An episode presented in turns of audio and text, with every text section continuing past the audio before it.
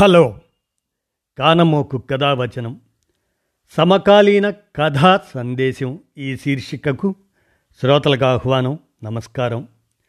కొచ్చెర్ల కోట SV Narasimha Rao విరచిత కథ నాన్న అనేదాన్ని ఇప్పుడు మీ కానమోకు కథావచనం శ్రోతలకు మీ కానమోకు స్వరంలో వినిపిస్తాను వినండి. నాన్న ఈ కథలోకి ప్రవేశిద్దాం ఇక మనం. వినండి. నా పిల్లలకు కొత్త సంవత్సరం బహుమతిగా ఇంత పెద్ద షాక్ ఇవ్వాల్సి వస్తుందని నేను ఎప్పుడూ అనుకోలేదు. వాళ్ళకి ఈ విషయం ఎలా చెప్పాలో అర్థం కావడం లేదు. అంతెందుకు? ఈ వార్త ఇంకా నా శ్రీమతి చెవినే వేయలేదు. నేను ఒక సాఫ్ట్వేర్ ఉద్యోగిని.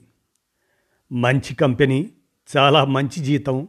అంతా ఒక పద్ధతి ప్రకారం నడిచిపోతుంది అనుకుంటుంటే మా కంపెనీ వాళ్ళు కూడా రెసిషన్ బూచిని చూపించి ఎక్కువ జీతం తీసుకునే ఎంప్లాయీస్ కొంతమందిని ఇంటికి పంపించే క్రమంలో నన్ను కూడా వచ్చే నెల నుంచి రావక్కర్లేదు అని చెప్పేశారు. నేను అసలు ఊహించని పరిణామం. మిగతా విషయాలు అన్నీ పక్కన పెట్టేస్తే వెంటనే గుర్తొచ్చింది మాత్రం మా పిల్లలకి నేనిచ్చిన మాటే. జీతం రాకపోతే ప్రతీ నెల నా కమిట్మెంట్లు ఎలా మీట్ అవ్వాలి అనుకునే ఈ పరిస్థితిలో మా ఫ్యామిలీ ఎప్పటినుంచో ప్లాన్ వేసుకున్న సింగపూర్ మలేషియా బాలి ఈ ట్రిప్కి అడ్వాన్స్ కట్టడానికి సమయం దగ్గర పడింది. మొదటిసారి వాళ్ళని ఫారిన్ తీసుకువెళ్తున్నాను. వాళ్ళు లైఫ్లో ఆ అందమైన అనుభవం మర్చిపోకూడదు అని నా ఉద్దేశం అందుకే పిల్లలతో కలిసి నెట్లో సెర్చ్ చేసి వాళ్ళని ఎగ్జైట్ చేసి మరీ చాలా ప్లాన్స్ వేసుకున్నాం. పాపం మొదటి నుంచి నా భార్య మనస్విని అడ్డం కొడుతూనే ఉంది. అంత హైఫై ట్రిప్పు వద్దు అని. ఇప్పుడు నేను ఇరకాటంలో పడిపోయాను. పిల్లల్ని అంత ఊరించి హడావుడిగా పాస్పోర్టులు తీయించి వాళ్ళు ఫ్రెండ్స్కి గొప్పగా చెప్పుకొని అంతా అయ్యాక ఇప్పుడు వెళ్ళట్లేదు అంటే ఎలా రిసీవ్ చేసుకుంటారు? అనేది నా బాధ. చూద్దాం. డబ్బులు కట్టడానికి ఇంకా వారం ఉంది. ఈలోగా అద్భుతం ఏదో జరుగుతుందని కాదు కానీ పాజిటివ్ థింకింగ్ నాకు అలవాటు. నేను పిల్లల గురించి ఇంతగా ఆలోచించడానికి కారణం నేను చిన్నప్పుడు ఎదుర్కొన్న పరిస్థితులే. మా నాన్న స్కూల్ టీచర్. ప్రైవేట్లు కూడా చెప్పేవాడు. అయినా ఎప్పుడూ ఒక రూపాయి ఖర్చు పెట్టాలంటే కూడా అనేవాడు కాదు. నిజం చెప్పాలంటే చిన్నతనంలో నాకైతే ఏ సరదా తీరలేదు. నాకు ఒక అక్క. తను ఏది అడిగేది కాదు. నేనే ఎక్కడికైనా వెళదామని మంచి బట్టలు కావాలని సైకిల్ కావాలని అమ్మ దగ్గర మారాన్ చేసేవాణ్ణి. పాపం అమ్మ ఏం చెప్పలేక నన్ను ఊరుకోబెట్టలేక సతమతమయ్యేది. సినిమా అంటూ నాలుగైదు సార్లు గోల్ చేశాక నన్ను తన డొక్కు సైకిల్ ముందు కూర్చోపెట్టుకొని తీసుకెళ్ళి బెంచ్ టికెట్ కొని సినిమా చూపించేవాడు నాన్న. ఇంటర్వెల్లో వేరుశనక్కాయలు కొని పెడితే నాకు పండగే. మళ్ళీ తను కొనుక్కునేవాడు కాదు. నాకు ఆయనది మహా పిసినిగొట్టుతనం అనిపించేది.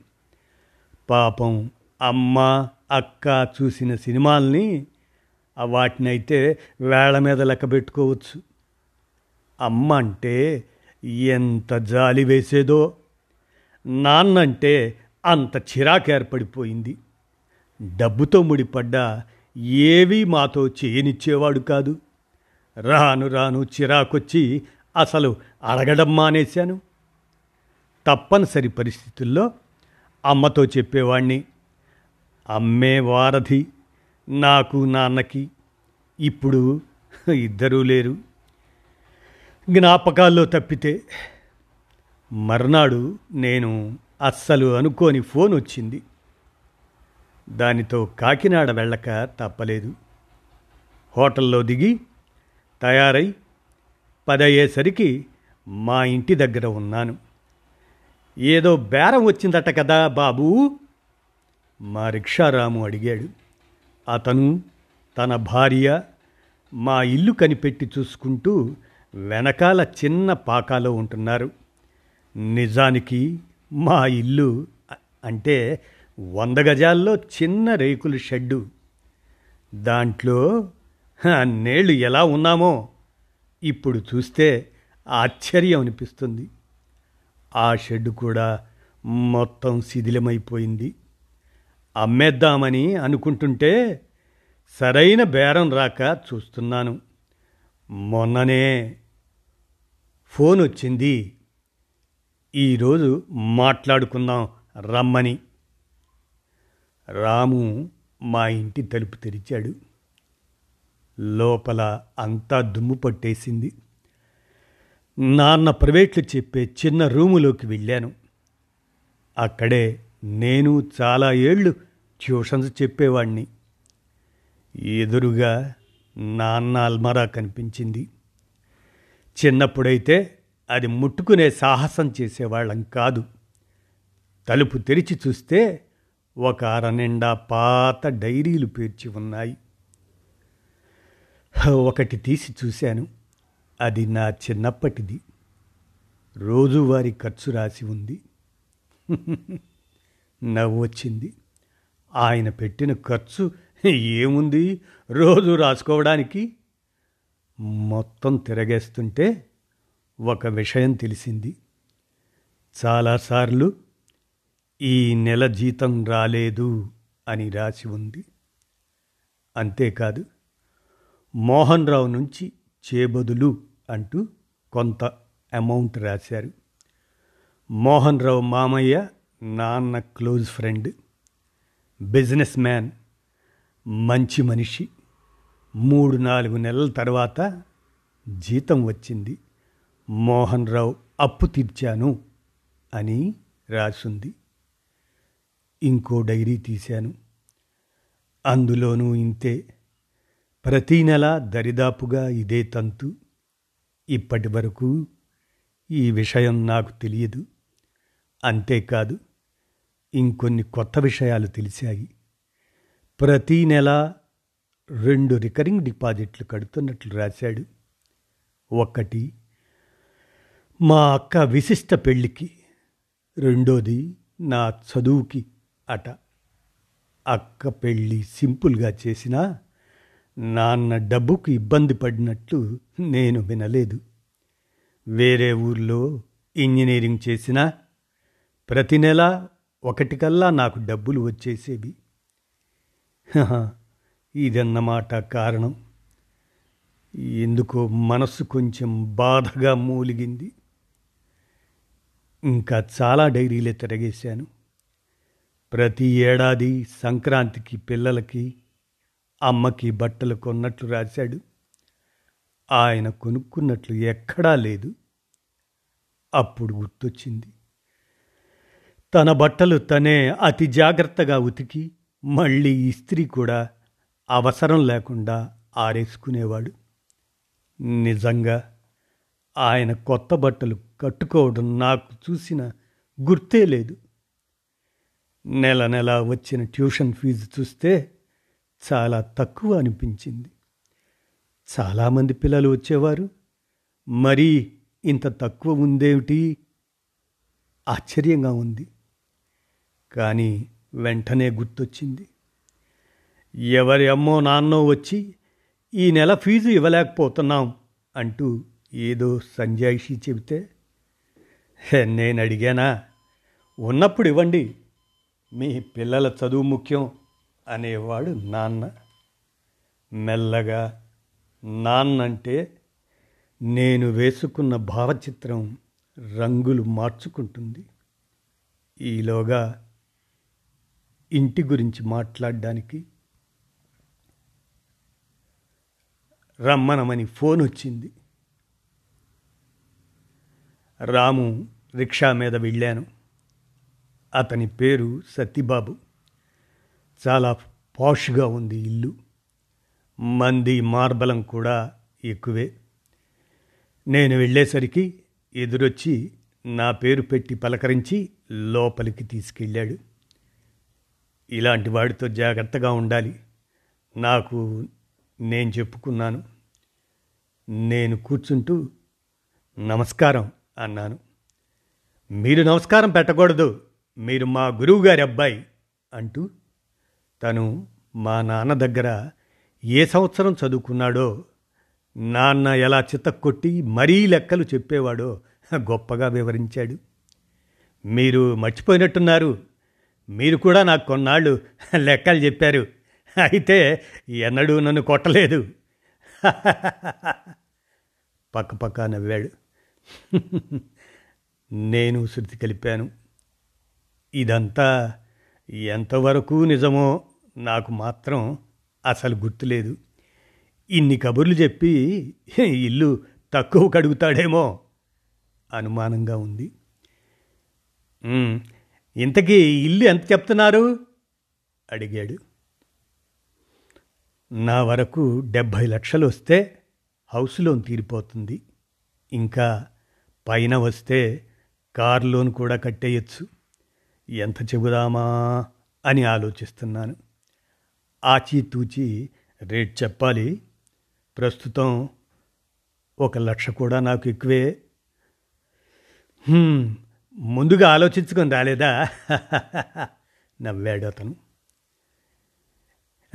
ఏమైతే అయిందని? ఒకటి అనుకుంటున్నాం అన్నాను. అబ్బో! నవ్వాడు. గురువుగారి దగ్గర బేరం ఆడకూడదు. ఇంకో మాట ఏమైనా చెప్తారా? అన్నాడు. నాకు ఈరోజే అర్జెంటుగా అమ్మేసే అవసరం కూడా ఏమీ లేదు. బెట్టుగా అన్నాను. నిజానికి ఎక్కువ చెబుతున్నారు. మీ ఇష్టం? అని నేను నవ్వుతూ లేచాను. ఇంకో మాట ఏమైనా చెప్తే ఆలోచిస్తాను అన్నాడు. ఏమనుకోవద్దు. అదే చివరి మాట అన్నాను. ప్రస్తుత నా పరిస్థితిని బట్టి నిజానికి కొంత తగ్గాలి. కానీ ఎందుకో అసలు తగ్గబుద్ధి వేయలేదు. రాముని ఆ డైరీలన్నీ హోటల్ రూమ్కి తెమ్మన్నాను. వాటిని తిరగేస్తుంటే చాలా విషయాలు అర్థమయ్యాయి. నాన్నది పిసినారితనం కాదు. తక్కువ ఆదాయం వల్ల తప్పని అతి జాగ్రత్త మాత్రమే. ఈలోగా డైరీల మధ్య నుంచి నాన్న దస్తూరితో రాసున్న ఒక పేపర్ బయటపడింది. కుతూహలంతో చదవటం మొదలెట్టాను. ఇది ఎవరైనా చదువుతారనో చదవాలనో రాయటం లేదు. కేవలం నా తృప్తి కోసమే నాకు తెలుసు. నేను ఘోరంగా విఫలమైన తండ్రిని. పిల్లల చిన్న చిన్న కోరికలు కూడా తీర్చలేకపోయాను. పాపం చిన్నతనం. పైగా మా తోడల్లుడి పిల్లల్ని చూసి మా అబ్బాయి ఏమైనా కావాలి అని గొడవ చేస్తే విననట్టు ఉండేవాడిని. లోపల ఎంత బాధని దిగమింగుకొని చదవటం ఆగిపోయింది. అక్షరాళ్ళు నా కన్నీళ్ళ వలన అలుక్కుపోయాయి. కొన్ని క్షణాల తరువాత మళ్ళీ మొదలుపెట్టాను. పంచడానికి ఏవైనా ఆస్తులు ఉంటే ఇవున్నాయి అవున్నాయి అంటూ పిల్లలకి గర్వంగా చూపించుకోవచ్చు. అదే నాలాగా ఇల్లు గడవడానికే కష్టంగా ఉండి అప్పులున్నాయంటే ఏం చూపించాలి?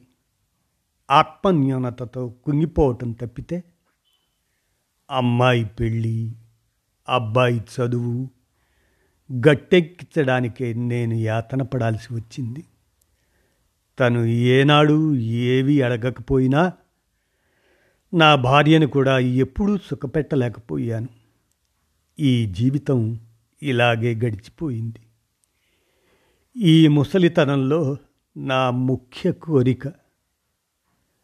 నేను మా అబ్బాయికి భారం కాకూడదు. మళ్ళీ ఆగిపోయాను. గుండె బరువెక్కింది. నిజమే ఆయన ట్యూషన్ చెబుతూ వెళ్ళిపోయాడు. కళ్ళు నీటితో నిండినా మనసు ఆ అక్షరాల వెంట పరిగెడుతుంది. మరొక కోరిక. పెద్ద పెద్ద ఆస్తులు ఎలాగూ ఇవ్వలేకపోయాను.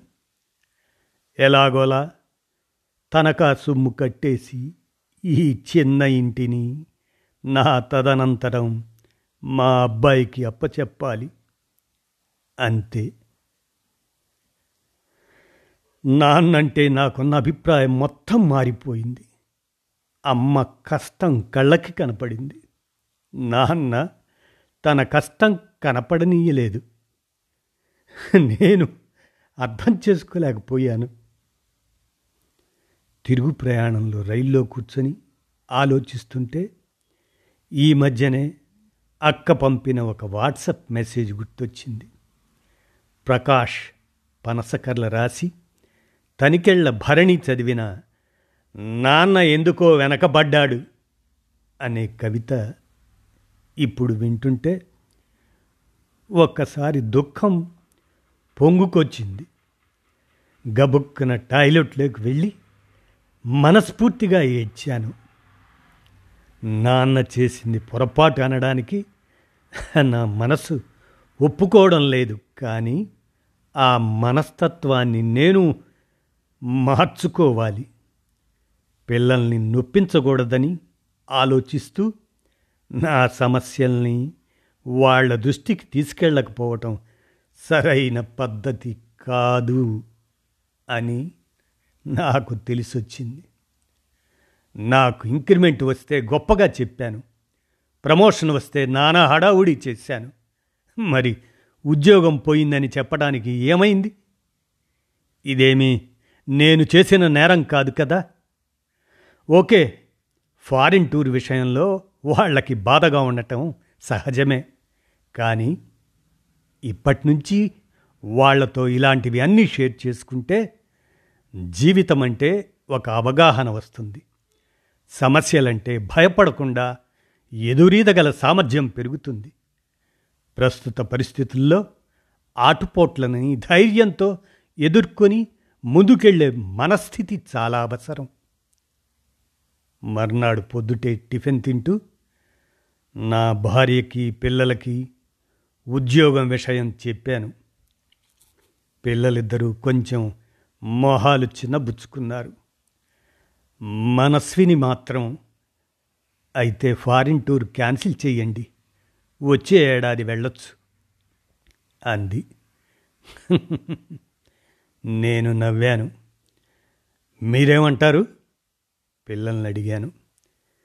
నీ ఇష్టం నాన్న అంది మా అమ్మాయి. మా అక్కే గుర్తొచ్చింది. మా అబ్బాయి మొహం ముడుచుకొని నాన్న నీకు ఇంకో ఉద్యోగం ఎలాగూ వస్తుంది? నా ఫ్రెండ్స్కి మా సారికి కూడా గొప్పగా చెప్పాను మన ట్రిప్ గురించి. మళ్ళీ ఇంత సరదా ఉంటుందా? ఏడుపు ఒకటే తక్కువ. ఎంతైనా నా ఫోటో కాపీ వాడు. నా భార్య ఏదో అనబోయింది. నేను ఆగమని సైగ చేశాను. ఇందాక మా బావమర్ది ఫోన్ చేశాడు. అతని ఫ్రెండ్ కాకినాడలో కన్స్ట్రక్షన్ ఫీల్డ్లోనే ఉన్నాడు. అతని ద్వారా తెలిసిన నిజం ఏమిటంటే మా ఇల్లు బేరమాడిన సత్తిబాబు మా ఇంటి రెండు వైపులా ఉన్న స్థలాలు కొనేశాడట. మధ్యలో ఉన్న నా స్థలం కొని తీరాలి. ఫ్లాట్స్ కట్టాలంటే ఆ రేటు మీదే నిలబడి పొమ్మని సలహా ఇచ్చాడు. అందుకే ధైర్యంగా సరే అయితే ఒక పని చేద్దాం. ఒక సింగపూర్ వెళ్ళేసొద్దాం. అది అంత హైఫైగా కాకుండా కొంచెం బడ్జెట్లో ప్లాన్ చేద్దాం అన్నాను. అంతే. పిల్లలిద్దరి మొహాలు వెలిగిపోయాయి. ఇంకో విషయం ఈ ట్రిప్ స్పాన్సర్ చేస్తున్నది మీ తాత. అవునా అన్నట్టు చూశారు ఇద్దరు. తాత గురించి మొదటిసారి వాళ్ళకి గొప్పగా చెప్పాను. నా భార్య కూడా కొంచెం ఆశ్చర్యంగానే చూస్తుంది. చివరికి అలవాటుగా అన్నీ చక్కబడ్డాక ఈసారి ఇంకా మంచి టూర్ ప్లాన్ చేద్దాం అన్నాను. అదిగో మళ్ళీ ప్రామిస్ చేసేశారు. వాళ్ళు దాన్నే పట్టుకుంటారు. గయ్యి మంది మనస్విని. అదే నాన్నగా నా వీక్నెస్ నవ్వాను. పిల్లల ఆనందం కంటే ఏ తండ్రికైనా కావాల్సింది వేరే ఏముంటుంది? ఇదండి. నాన్న అనేటువంటి ఈ కథను కొచ్చెర్ల కోట ఎస్వి నరసింహారావు రచించగా కానమోకు కథావచనం సమకాలీన కథా సందేశం శీర్షిక కింద మీ కానమోకు కథ వచ్చిన శ్రోతలకు మీ కానమోకు స్వరంలో వినిపించాను. విన్నారుగా? ధన్యవాదాలు.